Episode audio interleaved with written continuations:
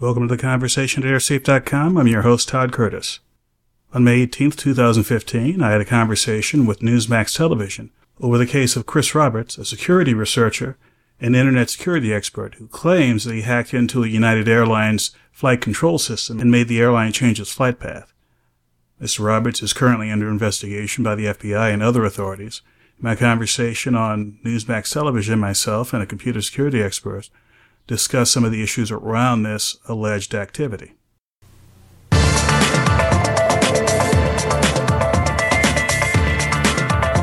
The hacks themselves are not easy to do. You've got to circumvent three different systems, and there's a lot of technology involved, and you've got to do a lot of work and a lot of understanding. It took us a long time to do the research. Is it possible? Yes.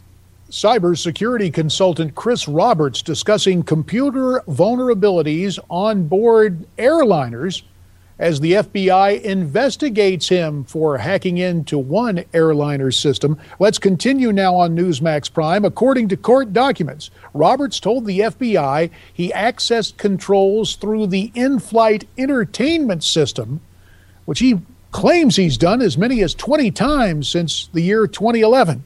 Joining us now, Todd Curtis, aviation safety expert and the president of airsafe.com, Skyping in from Brookline, Massachusetts and not too far away up in Amherst, Massachusetts. Our good friend Steven J.J. Weisman, professor at Bentley University. Todd, let's start with you. We heard about the United jetliner over the weekend. I think everybody had a collective shudder.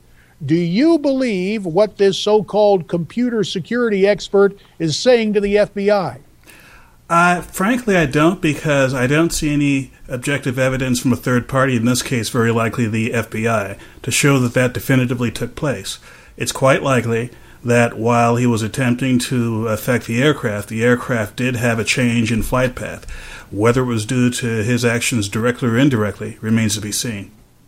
Uh, Steven, you and I have talked about this subject before, but now to get this report of the United jetliner moving sideways, uh, your take on all of this? Yeah, I, I tend to agree. I, I am very much concerned about the security of airliners, particularly now that uh, aircraft are so connected to the internet. That being said, and despite the fact that Chris Roberts has given speeches about this for the last five years, I'm not convinced that he actually did this. So I, I think it's of great concern. The General Accountability Office is of great con- uh, concern by it. The FAA is it is a potential problem, but I'm not sure that he cracked it. So, this Chris Roberts guy, is he getting his Andy Warhol like 15 minutes of fame? Should the FBI lock him up, Todd? Well, he's going to be, uh, he has already been investigated and interrogated quite a bit by the FBI and other law enforcement authorities. And he will have more than a fair amount of attention uh, online and elsewhere because he is a long-time computer security expert, so he already has a bit of an audience already.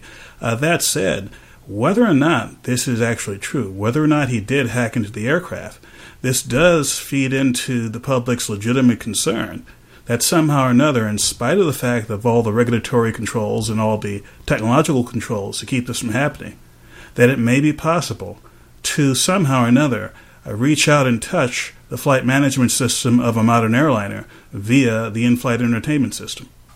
Uh, Steven, I've got to tell you, this whole thing with this Roberts guy seems to me to be warped because it's like uh, an arsonist setting a fire saying, See, I did that so you'd come put the fire out, or you'd see the weakness in your fire protection plans. Uh, do you share that assessment? Well, you, there is certainly an element of that, but he is someone who has gone to the airlines in the past and wasn't taken seriously. So perhaps he may have done this as his warning. I'll tell you the two things that uh, concern me the most. Uh, one is the fact that although the airlines are telling us that the two systems, the airline control systems and the online entertainment systems, are separated, I've also seen that the separation, the firewalls between them, may not be as secure as it may be. And the thing that bothers me the most, and which unfortunately is quite plausible, is that one of the things that Robert said was when he breached these networks, he did it by using default IDs and default passwords, which we have found all too often in security systems, companies do not change the default the default IDs or passwords, making them susceptible. So I think this is a wake up call, and uh, I hope the FAA, I hope the aviation industry, I hope the GAO are all on this. Uh, about a minute remains. Todd Curtis, since you're there at airsafe.com, what needs to be done to protect planes and passengers from hackers?